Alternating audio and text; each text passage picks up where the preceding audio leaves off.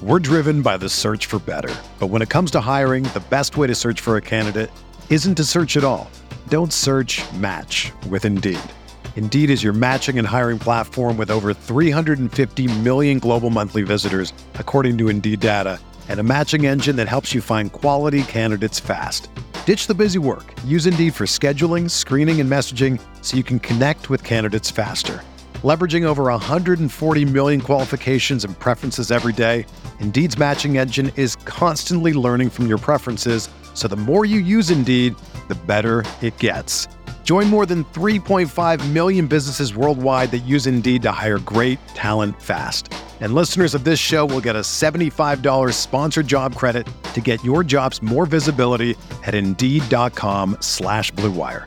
Just go to Indeed.com slash BlueWire right now and support our show by saying that you heard about Indeed on this podcast. That's Indeed.com slash BlueWire. Terms and conditions apply. Need to hire? You need Indeed. Arizona, Colorado, Indiana, Michigan, New Jersey, Tennessee, and Virginia. WynnBET is now live in all of these states, and the excitement of Wynn Las Vegas has finally landed in online sports betting and casino play. From boosted parlays to live in game offs on every major sport, WynnBET gives you the tools to win. Sign up today for your risk free $1,000 sports bet. Download the WynnBET app now or visit WYNNBet.com to start winning.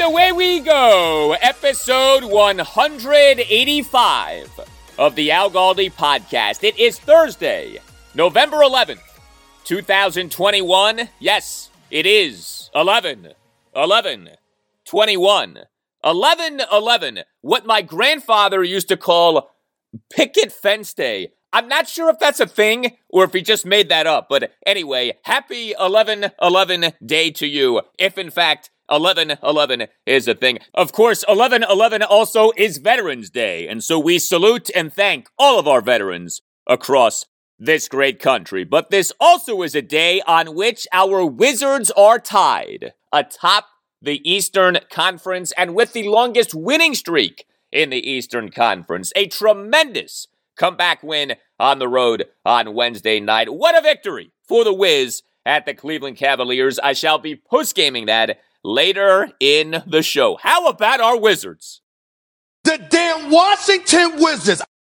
Yes, our Wizards. You see, DC sports isn't all about losers. The Wizards these days are winners. The Capitals these days are winners. It's not all gloom and doom. Hello and welcome to a Thursday installment of the Al Galdi podcast. Sadly, our Washington football team is not a winner this season. And the team has a game this Sunday afternoon at 1 at FedEx Field against the NFL's ultimate winner from last season, the reigning defending Super Bowl champion, Tampa Bay Buccaneers, quarterback by the greatest winner, if not in sports history, then certainly NFL history, Tom Brady. We have stuff to get into off Washington's Wednesday practice and post practice press conferences. Ron Rivera said that he wants Taylor Heinicke to, quote, play with his personality.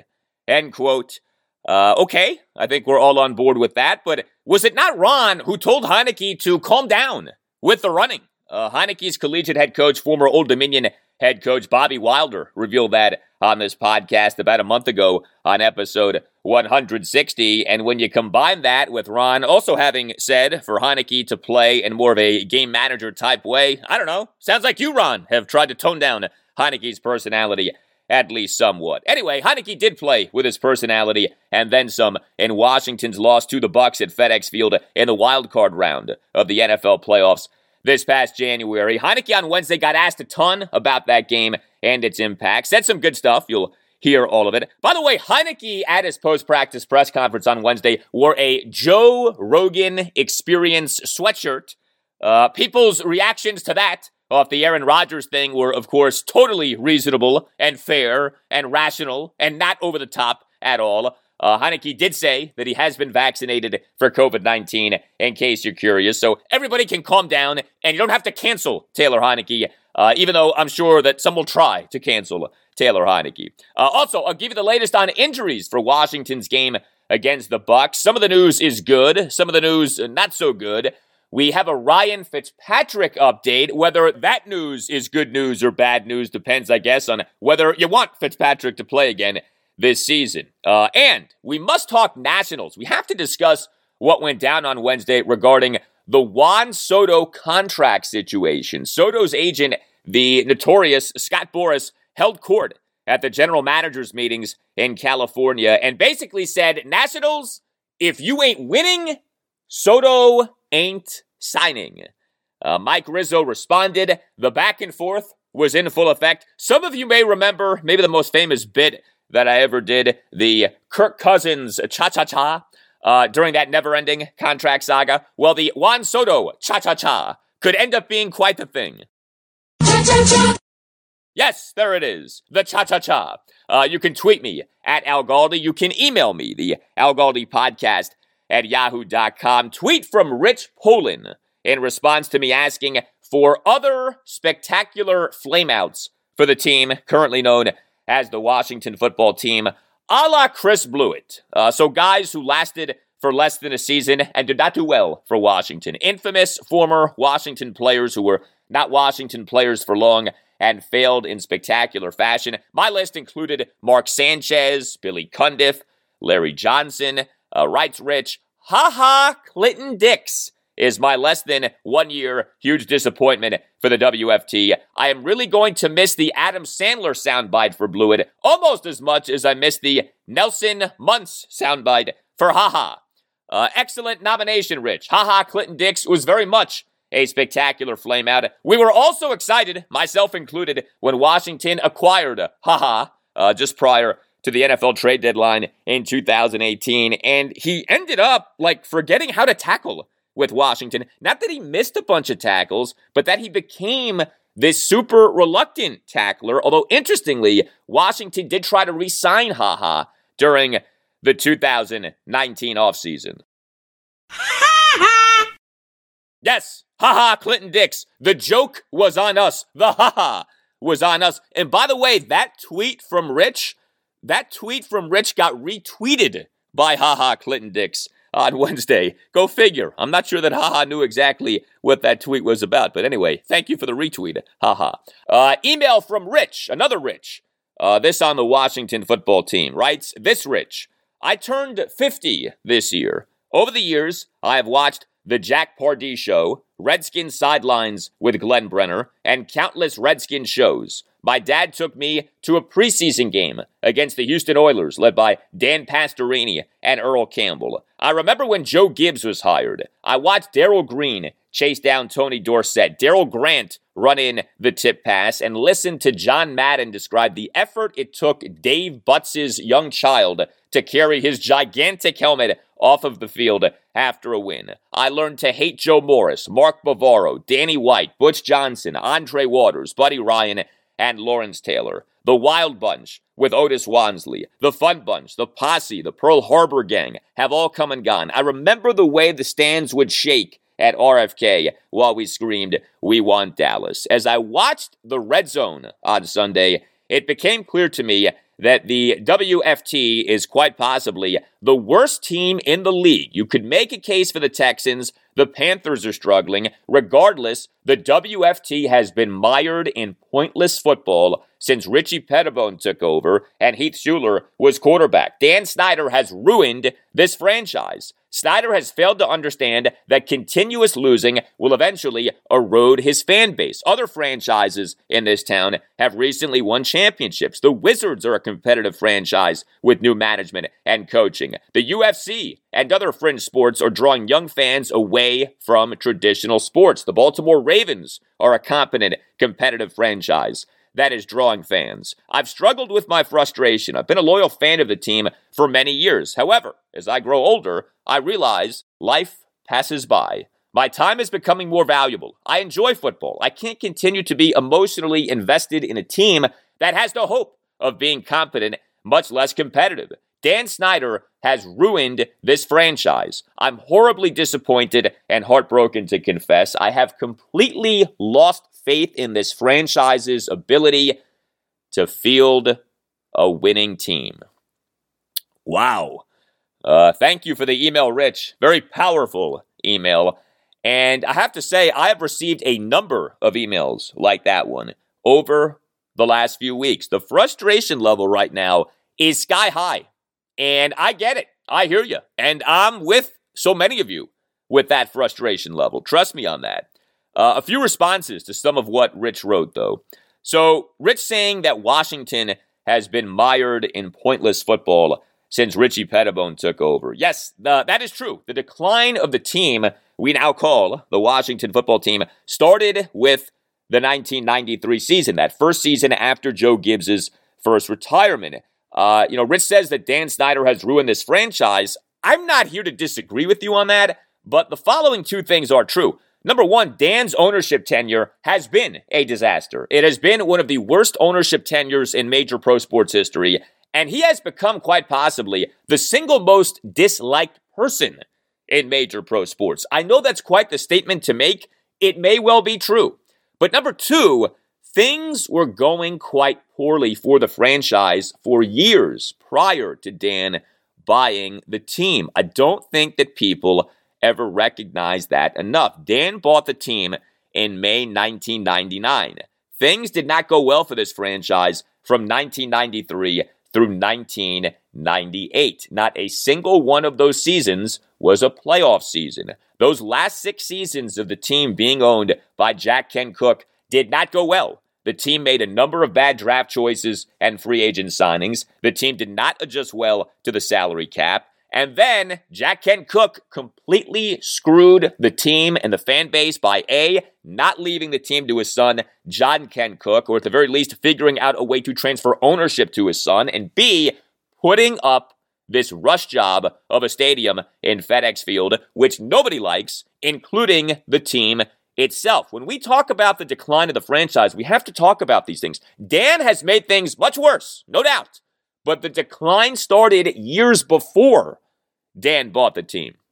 Uh, as for your overall frustration, again, I hear you. I'm with you. We're all frustrated. Uh, I will always have hope that things will get better. It's hard for me to believe that things won't get better, that for the rest of our lives, this is how this team is going to be, especially in a league like the NFL, in which it's easier than in any other major pro sports league to go from bad to good. But yeah, the first two decades plus of Dan's ownership have been an abject failure. I mean, no reasonable person could argue otherwise. You know, the team is valued as being one of the more valuable franchises in the NFL if you go by Forbes, but even that is skewed a bit because the franchise's rate of increase in value hasn't been in line with the rate of increase in value for other NFL teams. Well, speaking of growing a business, do you own, run, or work at a business that you want to grow? Do you want to reel in new customers for your business? Do you want to spread awareness of your business? Do you want to set up a website for your business but don't know where to start? No worries. You can put ImageWorks to work for you. ImageWorks is a full service boutique web design, branding, and marketing company. ImageWorks is located in Washington, D.C. at Northern Virginia, but serves the entire country. So if you're listening to this podcast in, say, North Carolina or Pennsylvania or New York or Florida or even California, ImageWorks can help you. For more than two decades, ImageWorks has stood for creating great brands and providing custom marketing solutions. But ImageWorks is more than a branding and marketing firm. ImageWorks is your collaborative partner, your one stop shop for business growth. ImageWorks clients range from startups and small and mid-sized businesses to global enterprises and government contractors. ImageWorks has a complete team of in-house designers, marketers, developers, art directors, strategists, and writers. You can put any or all of them to work for you by calling 703 378 0000 or by going to imageworkscreative.com and clicking on contact near the upper right corner. When you call or contact, make sure that you mention the Al Galdi podcast because doing so will get you a free homepage search engine optimization and conversion review. That phone number again is 703 378 0000 or go to imageworkscreative.com and click on contact near the upper right corner and make sure that you mention the Al Galdi podcast. ImageWorks, creative minds focused on one goal your business success.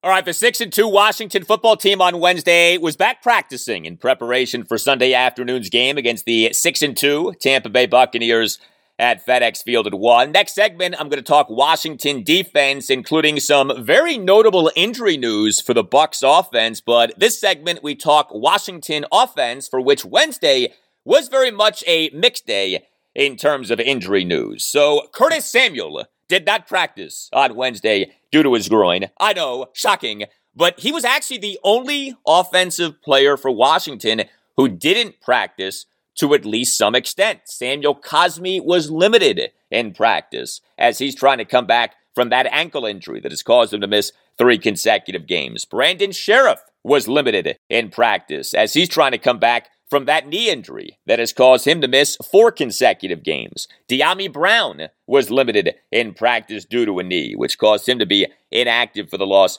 at the Denver Broncos in week eight. So Washington potentially could be getting back Samuel Cosmi, Brandon Scherff, and Dyami Brown for this game against the Bucs. The bad news is that Logan Thomas did not appear to practice on Wednesday. Logan on Monday practiced to some degree for the first time since Washington placed him on the reserve injured list on October 6th due to a hamstring injury. Because he's on injured reserve, he was not listed on Washington's practice report for Wednesday, but Wednesday's practice was to be telling in terms of how he responded to Monday, and the tell was not good. So I would not be counting on Logan Thomas being back this Sunday, but Cosmi, Scherff and Brown potentially all could be back on Sunday. Uh, also, for Washington's offense, at practice on Wednesday, Antonio Gibson was limited in practice due to his problematic shin. Cam Sims was limited in practice due to a hamstring. Uh, Cam, in the loss at the Broncos, returned from a three game absence that was caused by a hamstring injury, and Sammis Reyes was limited in practice due to a hip. For the Bucs, edge rusher Jason Pierre-Paul did not practice on Wednesday due to shoulder and hand ailments. However, maybe the most notable injury news for Washington on Wednesday was the update that we got on Ryan Fitzpatrick. So Fitzpatrick has been on the reserve injured list since September 14th due to his right hip subluxation that was suffered in the loss to the Los Angeles Chargers at FedEx Field in week one. We knew that Fitzpatrick was due for an MRI exam to see where he's at. Well, he underwent the MRI and the bottom line is that the hip has not made enough progress to where him playing again soon is happening. This was Ron Rivera at his post practice press conference on Wednesday, and unfortunately, there is no audio of Ron's presser. Uh, I'm not sure why, but the Washington football team, as of early Thursday morning, had not posted Ron's press conference, so all we can go by is what the team sent out via an official transcript. Quote, he did have his MRI the other day. They did look at it. There is some progress. Unfortunately, not way up there, but it's progress. So, what he'll do is he'll continue to work, do his rehab stuff, and he'll be reevaluated soon. I'm not sure when, just so everybody knows. But the nice thing is that there is progress and it's shown some positive signs, but I've been given no timetable End quote. So, what a lot of us have suspected is more and more looking like it may be the case. Ryan Fitzpatrick not playing again this season. Remember, the decision was made for him to not undergo surgery. We, on September 16th, had multiple reports that Fitzpatrick would not be undergoing surgery and instead would be rehabbing the hip. The belief was that he would be out around eight weeks, putting his return at some point in November. Well, as we speak on this Wednesday, it is November 11th. We are well into November, and the hip hasn't healed nearly enough. The hip has made progress, but Ron isn't even sure when the next time is that Fitzpatrick will be reevaluated again. So, yeah, man, I mean, if you're betting money on this, uh, you're not betting on Ryan Fitzpatrick playing again this season. I don't want to dismiss that entirely as a possibility, but again, we're into mid November, okay? I mean, the only thing working in his favor is that Washington does still have nine regular season games left. There is still a sizable chunk of Washington's regular season to go.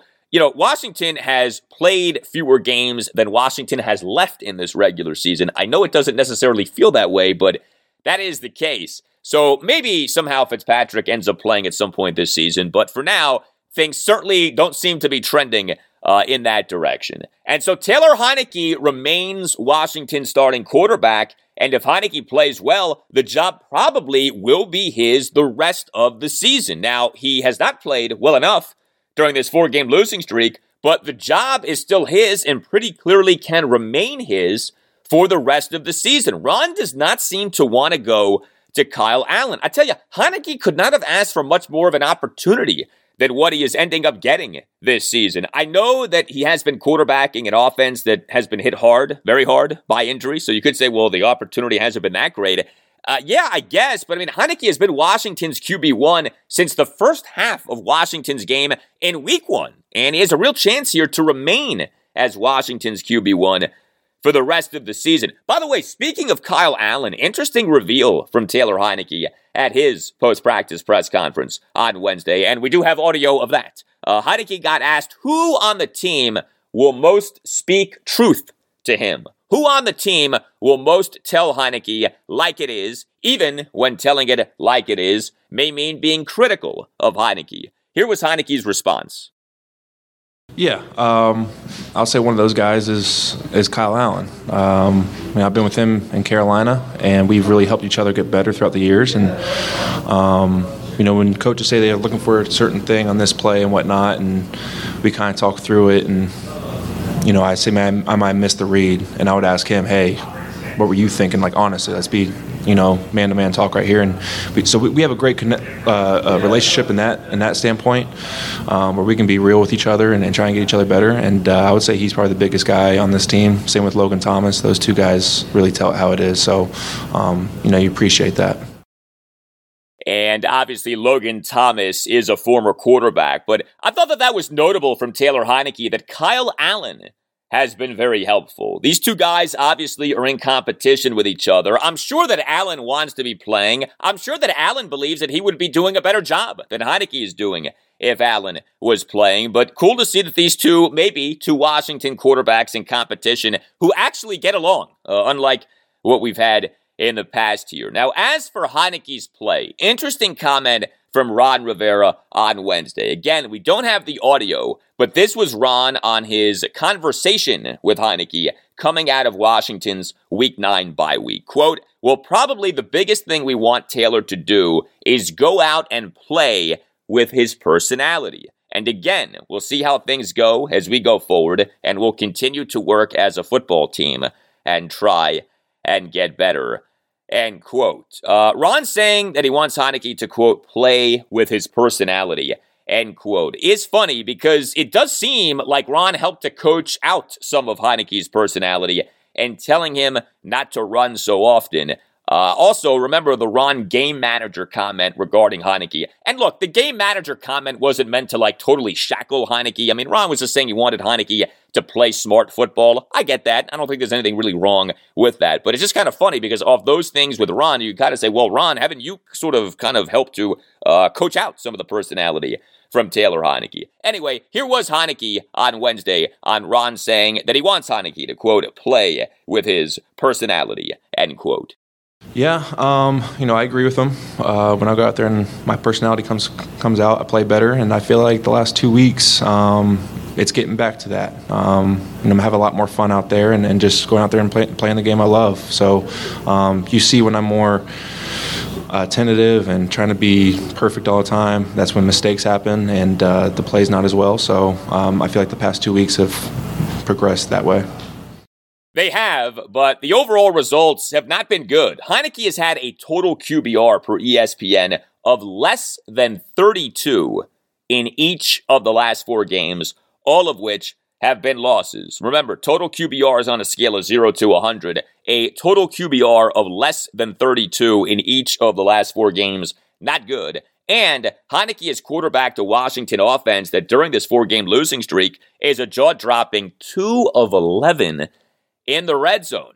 Uh, Heinicke being more of himself lately is nice, but we need to see more production, and I'm sure that he knows that. Heinicke on Wednesday on the offense's red zone struggles. Yeah, again, just looking back at the red zone deal, um, it's you know it's one or two people every play um, that you know uh, whether it's me throwing a bad pass or just kind of missing a block or a drop pass. You know, just it's some, we all just got put together, um, and it's it's more so down there because you know you don't have enough a lot of field to work with, so you have to be on time and, and make the right plays, and everyone's got to be on the same page. So uh, that was the biggest thing I took away from that. Um, and again, you know, it's something that we're working on every day. Yeah, and you need to be working on it. Uh, Washington has totaled 33 points over its last three games. Just 33 points total over the last three games. And on the one hand, you say, well, Washington's offense has been smashed by injury, and that's true.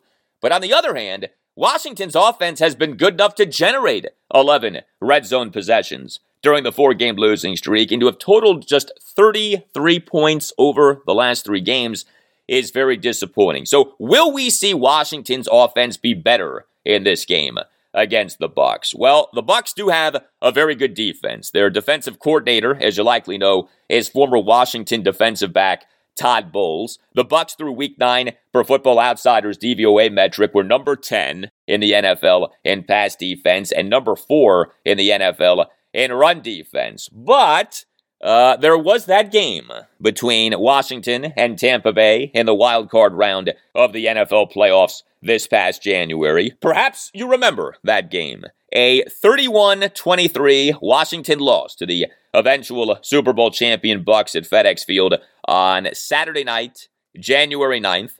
Taylor Heinicke made just his second career NFL start, made his first NFL start since December 23rd, 2018 and Heinicke, all things considered, was outstanding. Heinicke went 26 of 44 for 306 yards, a touchdown, and an interception. Took just two sacks, had six carries for 46 yards and a touchdown, and led a Washington offense that went 7 of 14 on third downs. Heinicke earned an overall grade for the game for Pro Football Focus of 92.0, which was the highest single game grade for a Washington quarterback in nearly 14 years. Remember, Washington had just signed Heinicke to its practice squad. Washington signed Heinicke to its practice squad last December 8th. So, one month and one day after Washington signed Heinicke to its practice squad, Washington started Heinicke in a playoff game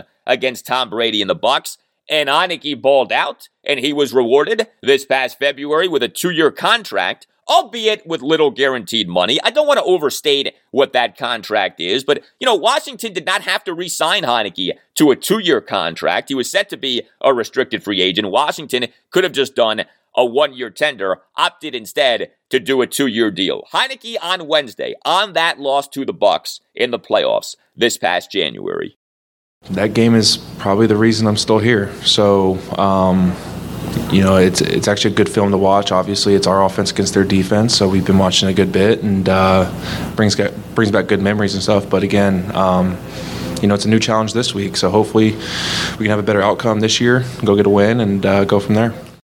Yeah, you know, it's become popular to try to diminish what Heinicke did in that playoff loss to the Bucs. The thing that you hear a lot is that the Bucs were without their stud linebacker, Devin White. Uh, okay, fine. Devin White is really good. Although the way that some people talk about Devin White, you know, you'd think that Devin White is Dick Butkus. Like, oh, well, the Bucs were without Devin White. Well, okay, fine. I mean, well, they had no chance defensively in that game because Devin White didn't play. But understand what Heinicke overcame in that game. Heinicke did what he did despite facing a Todd Bowles coordinated Bucs defense that finished the 2020 regular season number five in the NFL in pass defense per DVOA. Heinicke did what he did despite suffering an AC joint separation in his left shoulder on the spectacular third quarter, third and five, eight yard shotgun scramble touchdown run. Heinicke did what he did despite Washington pass catchers being guilty of five drops, including four first half drops, despite running back J.D. McKissic having two major fails in pass protection, despite the officials being guilty of a brutal no call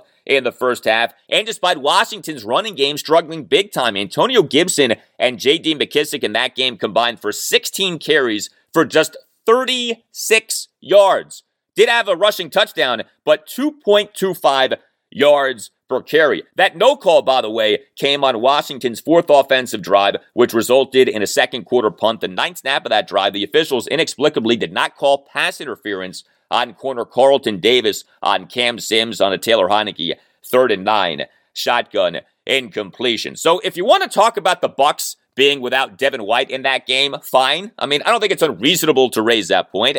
But you also then better talk about all of the things that I just went through in terms of what Heinicke overcame in that game. Heinicke later in his post practice presser on Wednesday was asked how much he has evolved as a quarterback since that game and how much his life changed because of that game.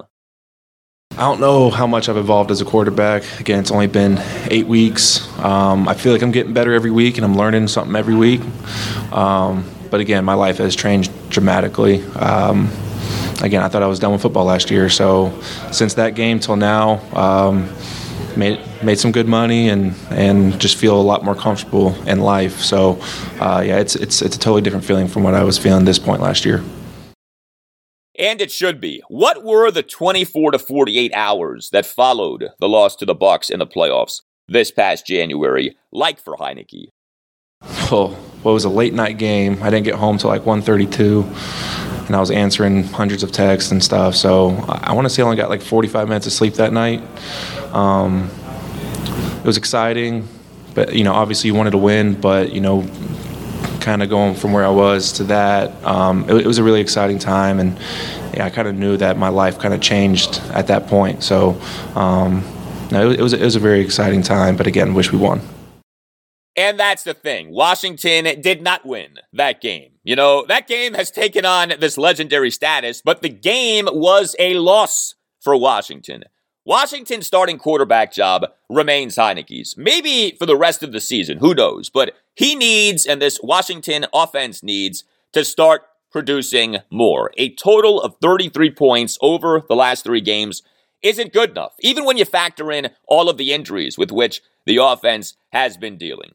Well, if you're dealing with a complex personal injury, medical negligence, or wrongful death situation, we hope you're doing well, but we also want to let you know that you can contact Paulson and Nace. If you have a case, contact Paulson and Nace. Paulson and Nace handles complex personal injury, medical negligence, and wrongful death cases. The services of Paulson and Nace are available in D.C., Maryland, and West Virginia. Paulson and Nace is a family law firm. The Naces are DMV through and through, big Washington football team fans. I've known the Naces for more than 25 years. These are good people, these are smart people, and these are successful people. Paulson and Nace is a law firm that wins. Paulson and Nace has recovered millions of dollars for the sick and injured. You see, not all law firms focusing on medical malpractice, birth injuries, product liability, and other personal injury matters have trial experience. In fact, many law firms have no courtroom experience at all and look to settle such cases without ever presenting them to a jury. A client has limited options for reasonable settlement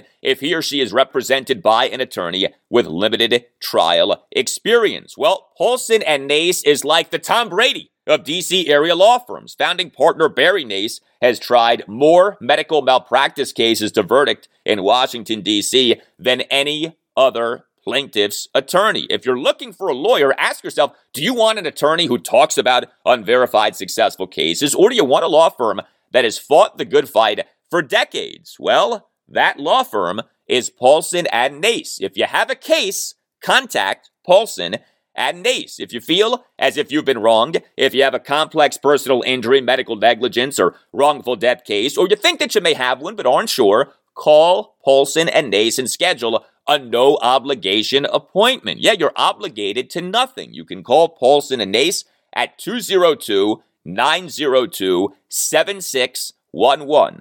That's 202 902 7611. 1 1. When you call, just make sure that you tell Paulson and Nace that Al Galdi sent you. Schedule a no obligation appointment by calling 202 902 7611.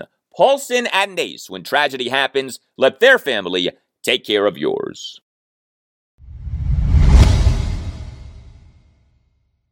Let's talk Washington defense now uh, off Wednesday's practice in preparation for Sunday afternoon's game against the Tampa Bay Buccaneers at FedEx Field at 1. Just two Washington defensive players were on Wednesday's injury report. Montez Sweat, not surprisingly, did not practice as he is in the midst of an expected absence of four to six weeks due to that reported non displaced fracture of his jaw that was suffered in the loss at the Denver Broncos in week eight. But William Jackson III was a full participant in practice on Wednesday, though he was listed on the injury report. Jackson has been inactive for the last two games due to a knee injury. It is notable that two of Washington's better defensive games this season, maybe Washington's two best defensive games this season, have been these two games that Jackson has missed. Uh, given the season that Jackson is having, I don't think that it's wrong to bring that up. Not that Washington's defense was lights out in each of these last two games, but in this also very bad season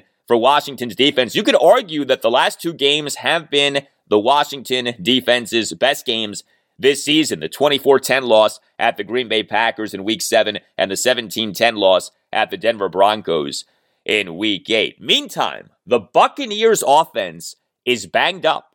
Receivers Chris Godwin and Antonio Brown and tight end Rob Gronkowski all did not practice on Wednesday. Godwin is dealing with a foot injury, and this is a big deal because Godwin is having a really good season. Chris Godwin, through week nine, is number nine among qualified receivers in the NFL in Football Outsiders DYAR metric, which is similar to wins above replacement war in baseball. Uh, Brown has missed the last two games due to an injured ankle. Gronk returned from injured ribs in the Bucs last game, their loss at the New Orleans Saints in Week Eight, but he then left the game with a back injury. Now, look, the Bucs are loaded with skill position players, and ultimately, it may not matter who the Bucs have at the skill positions because the Bucs have Tom Brady, aka the GOAT, at quarterback, and Brady is having a phenomenal season. But it is notable that the Bucs could be without Godwin, Brown, and Gronk at Washington on Sunday. Of course, Washington will be without Montez Sweat on Sunday. That's a big deal, uh, him being out for at least a month with this fractured jaw. Other edge rushers on Washington's active roster beyond Chase Young are James Smith Williams, Casey Toohill, and Shaka Toney. Washington's practice squad includes edge rusher Bunmi Rotimi. Uh, Smith Williams and Toohill have played a decent amount this season. Toney and Rotimi have not. Presumably, Smith Williams and Toohill will get the bulk of the snaps that Montez Sweat would get. But make no mistake, this is a big spot for Chase Young on Sunday against the Bucs. A, Ron Rivera's recent blunt comments about Chase's season and him needing to be better and how he can be better. And no, don't worry, I'm not going to go into the chipping. Oh my gosh, Chase Young has been chipped so much this season.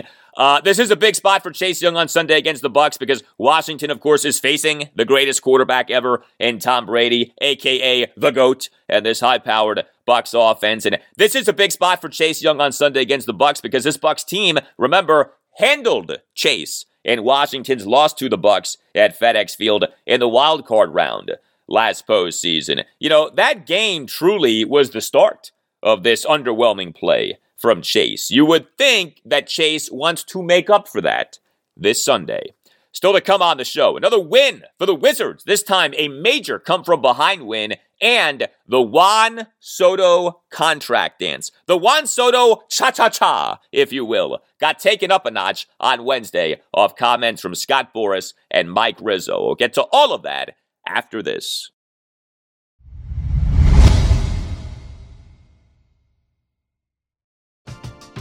We're driven by the search for better. But when it comes to hiring, the best way to search for a candidate isn't to search at all.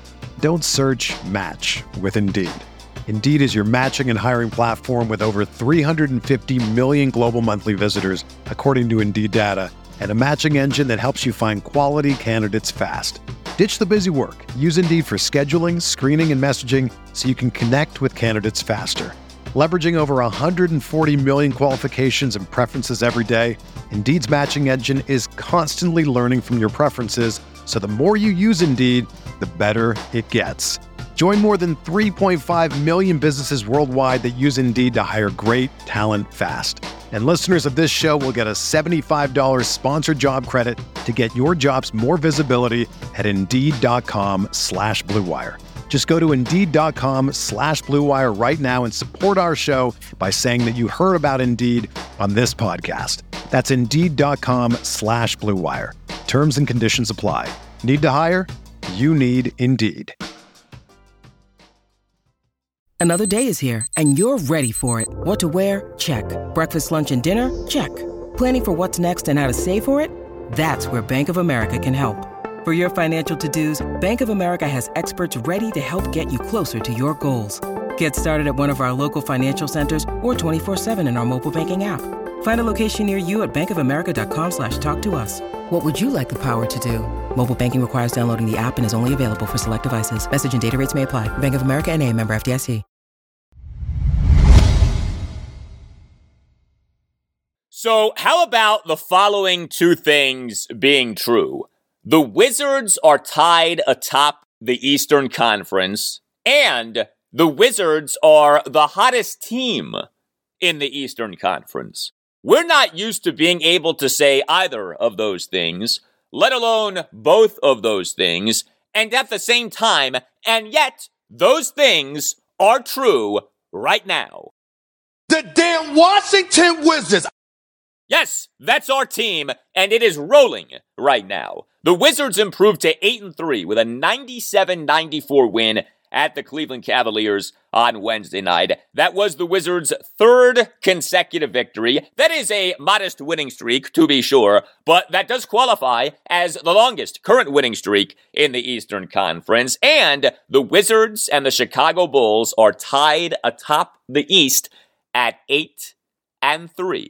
And this was some win for the Wiz on Wednesday night. So, first of all, the Cavs are good this season. At least they had been good so far this season. The Wizards beat a Cavaliers team that entered the game 7 and 4 on the season, was without Kevin Love due to health and safety protocols, but as I've been noting, the Wizards themselves have been without a number of key players. Davis Bertans on Wednesday night did not play for a fourth consecutive game due to a left ankle sprain. The Wizards have yet to have Rui Hachimura this season as he's been out since the start of Wizards training camp due to personal reasons. The Wizards have been without Thomas Bryant this season as he continues to recover from that partially torn left ACL that was suffered this past January 9th. And yet the Wizards on Wednesday night overcame a 10 point fourth quarter deficit. The Wizards ended the game on a 19 7 run. The Wizards' three point defense was excellent again. The Wiz held the Cavaliers to just 9 of 31 on threes. The Wizards had 12 offensive rebounds to the Cavaliers 6, finished with 21 second chance points to the Cavs 11. And the Wizards won despite off scoring nights from four of the team's five starters, although some of those guys helped out in other ways. So Bradley Beal, he went just one of five on threes and three of 14 on twos. Beal in this game, a mere four of 19 shooting, finished with just 13 points, also committed four turnovers in 37 minutes, 21 seconds as a starter. But to Beal's credit, he did do other things. He had seven rebounds, he had seven assists, and the one three that Beal made was a big three, a 24 foot left corner three with one minute 26 seconds left in the fourth quarter to cut the Wizards' deficit to two at 91 89. But it remains true that the Wizards are doing well despite Beal not being at his best. Do you know that Bradley Beal is shooting 25% on threes? so far this season. He's been atrocious on threes. He's just 16 of 64 on threes this season, and yet the Wizards are 8 and 3. Uh, other starters who had issues on Wednesday night for the Wizards. Spencer Dinwiddie, he went just 1 of 5 on 3, scored just 11 points in 30 15 as a starter, but Dinwiddie helped out in other ways. Finished with 10 rebounds, finished with 6 assists versus 2 turnovers. Kentavious Caldwell Pope on Wednesday night. 0 of 5 on threes, had just 5 points, 1 rebound, and 1 assist in 28 29 as a starter. Daniel Gafford had just 4 points on 2 of 5 shooting, 6 rebounds, and no blocks in 2207 as a starter, though he did have 2 steals. And yet, the Wizards won. Why? Well, two guys in particular Kyle Kuzma and Montrezl Harrell. Kyle Kuzma went 6 of 9 on threes, finished with 22 points and 5 rebounds and 34 47 as a starter. But even that doesn't do Kuzma's night justice because Kyle Kuzma was outstanding in the fourth quarter. Kyle Kuzma in a fourth quarter that the Wizards won 29 20 went 4 of 5 on threes, and even that doesn't do Kuzma's performance justice because the four made threes came over the final 5 minutes 45 seconds of the fourth quarter, including two made threes over the final 26 seconds. Kuzma nailed a massive go ahead 23 foot left corner three with 11.4 seconds left in the fourth quarter for a 95 94 Wizards lead off a terrific pass by Bradley Beal. Kuzma went 6 and 9 on threes in the game. The rest of the Wizards went just 4 of 19 on threes. That's the thing. The Wizards are not playing perfect basketball right now, and yet the Wizards are finding ways to win. The Wizards are playing defense. The Wizards are rebounding, and the Wizards are making winning plays. And the Wizards made winning plays in this game on Wednesday night. Also, Montrezl Harrell uh, who to me has been the Wizards' MVP so far this season. What a game for Harrell. This may have been his best game so far this season, and that's saying something. Now, he did do a lot of his production early in the game, but whatever. It all counts the same. Montrezl Harrell in just 25 41 off the bench had 24 points on 8 of 12 shooting, 11 rebounds, including 5 offensive boards, 3 assists versus no turnovers, and 2 steals. How about that production from Harrell in just 25 41 off the bench. Head coach Wes Unseld Jr. during his post-game press conference. We found a way to make make plays late, you know, on both ends. And it's one of those things where our energy level wasn't great to start, and I think we were trying. It just, you know, shots weren't falling. Our offense wasn't clicking. Um, so we struggled most of the first half into the third quarter. Um, so to see us uh, you know, gutted out late was was, was huge. Um, we had big possessions. Brad makes an incredible play to to Kuz. Um, our execution off the board and onto the floor after timeouts was great. Uh, so we gave ourselves a chance. Yes, you did. I have not felt this good about a Wizards team this early in a season in like forever. I can't remember the last time I felt this good about a Wizards team this early in a season. There is so much to like about what the Wizards are doing right now. Just keep it going, man. I get that it's early. I get that so many things can change between now and the end of the NBA regular season. But let's enjoy this, please, as Wizards fans, because we so infrequently have had great starts to Wizards seasons. Next up for the Wiz at the Orlando Magic, Saturday night at 7.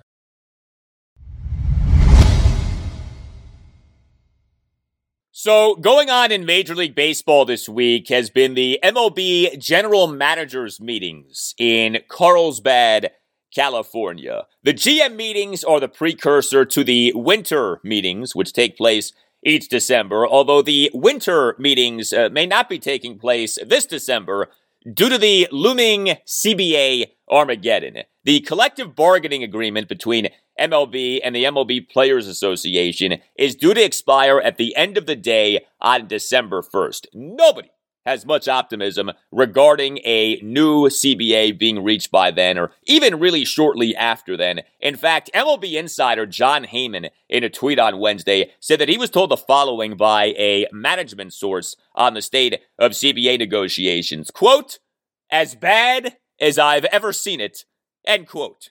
Well, that's encouraging. Uh, also, the management source offered the following prediction to Jon. Quote, two and a half months of pain. End quote. All right. Sounds great. Sounds wonderful. Yay, baseball. The United States national pastime. As Ernie Banks famously said, let's play two.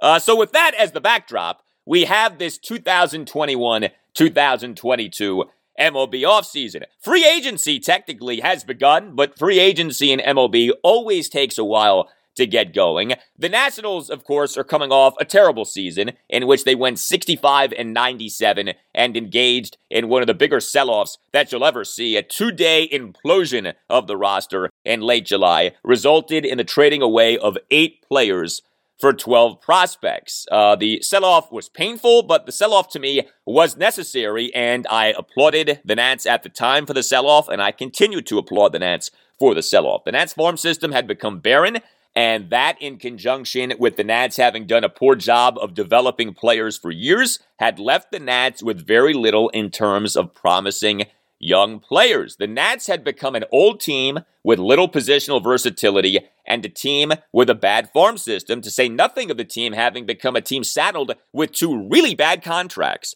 in those for Stephen Strasburg and Patrick Corbin. And so now what for the Nats? Well, they so far this offseason have re-signed shortstop slash second baseman Alcides Escobar to a one-year contract. And the Nats, according to Nats insider Jesse Dougherty of the Washington Post, have re-signed pitcher Sean Nolin and reliever Alberto Baldonado to minor league deals. But looming over all of this is the Juan Soto situation.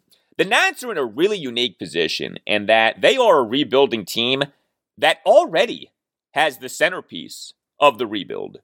You know, most rebuilding teams are searching for the centerpiece. The Nats already have the centerpiece. The Nats began their rebuild with the centerpiece, but the centerpiece is getting closer and closer to free agency, and the centerpiece's agent is Scott Boras.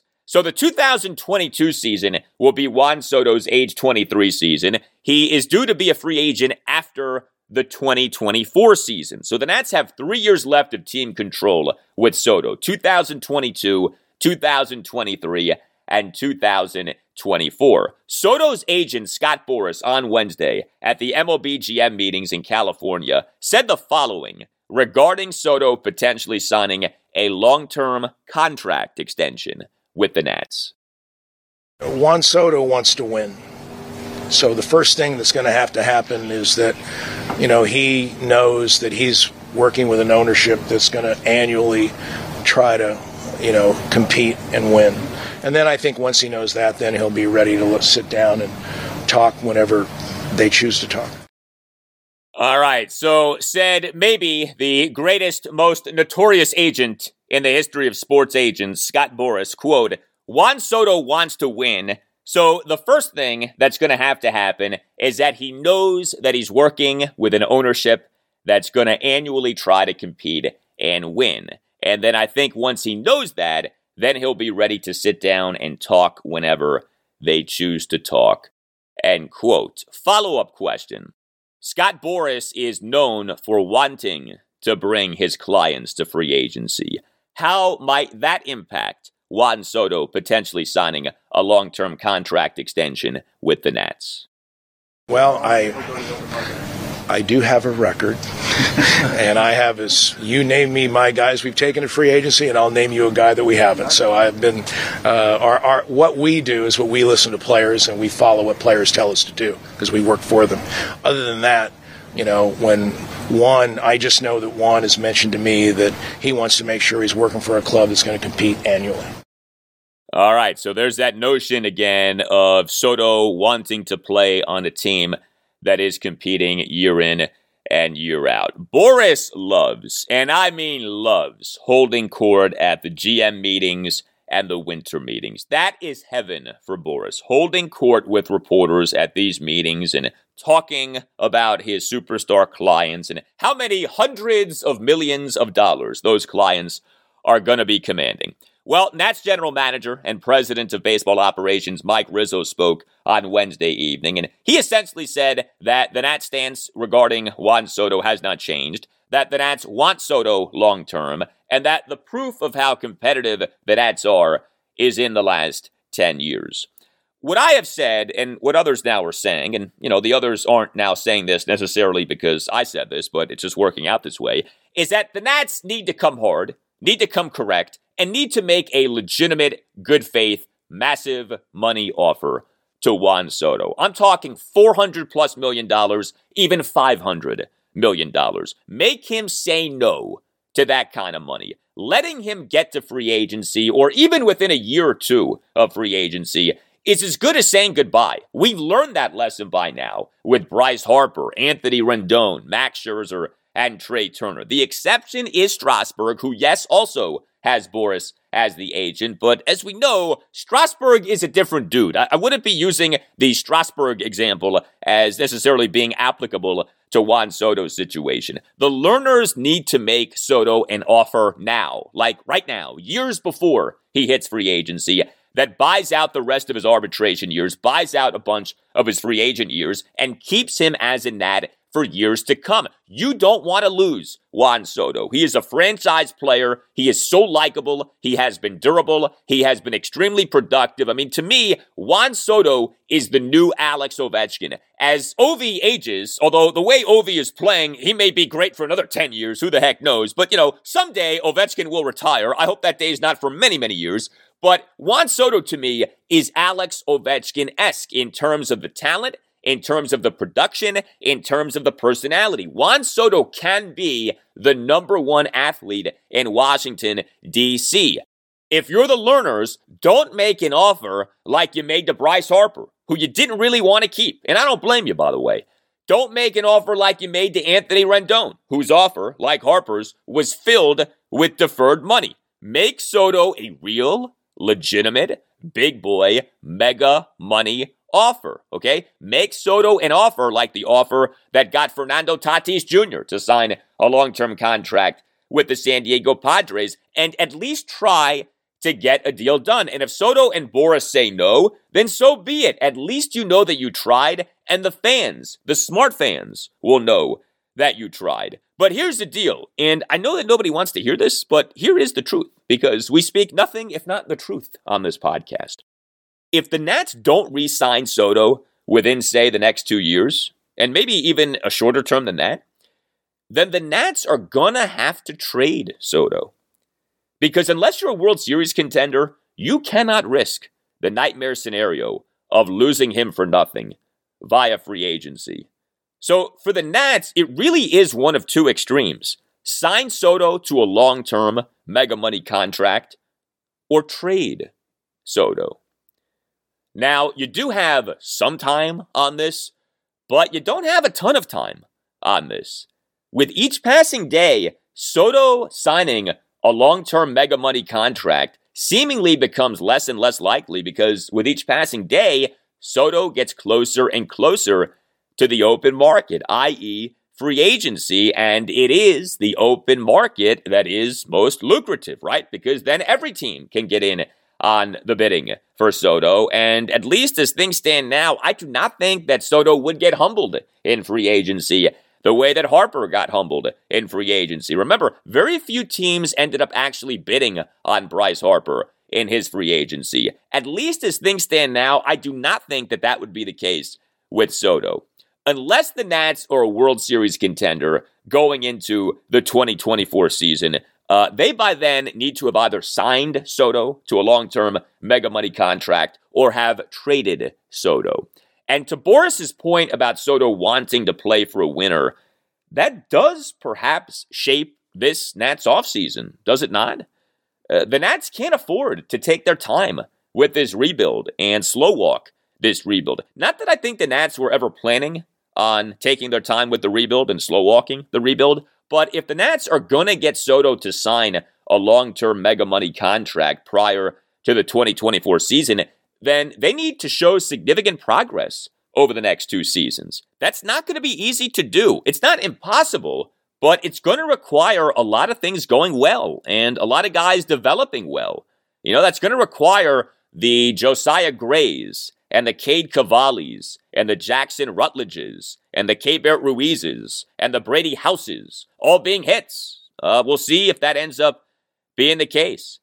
Juan Soto is special. Juan Soto on Monday evening was named as one of the three finalists for National League MVP. Soto in the 2021 regular season, what was just his age 22 season, was outstanding. Soto finished number five among all major league players and number one among all National League position players in wins above replacement for baseball reference at seven. Soto finished number five among all major league position players in wins above replacement per Fangraphs at 6.6. Soto finished number two among all major league players in offensive war per baseball reference at 6.8. Soto finished number two among all qualified major league players in OPS plus at 175. Soto finished number three among all qualified major league players in weighted runs created plus at 163. Soto finished number one by miles among all major league players in something called base out runs added or RE24. This is a super dorky stat uh, but this is actually a very high level stat and something worth looking at. RE24 is how many runs a player added as a batter and a base runner over the course of his plays, given the bases occupied and out situations. So, whatever you want to look at basically screams at you that Juan Soto is elite. Juan Soto already is tracking toward being an all time great. I would hate for him to not play for the Nats for the rest of his career, but it is hard to be super optimistic that he will be playing for the Nats for the rest of his career.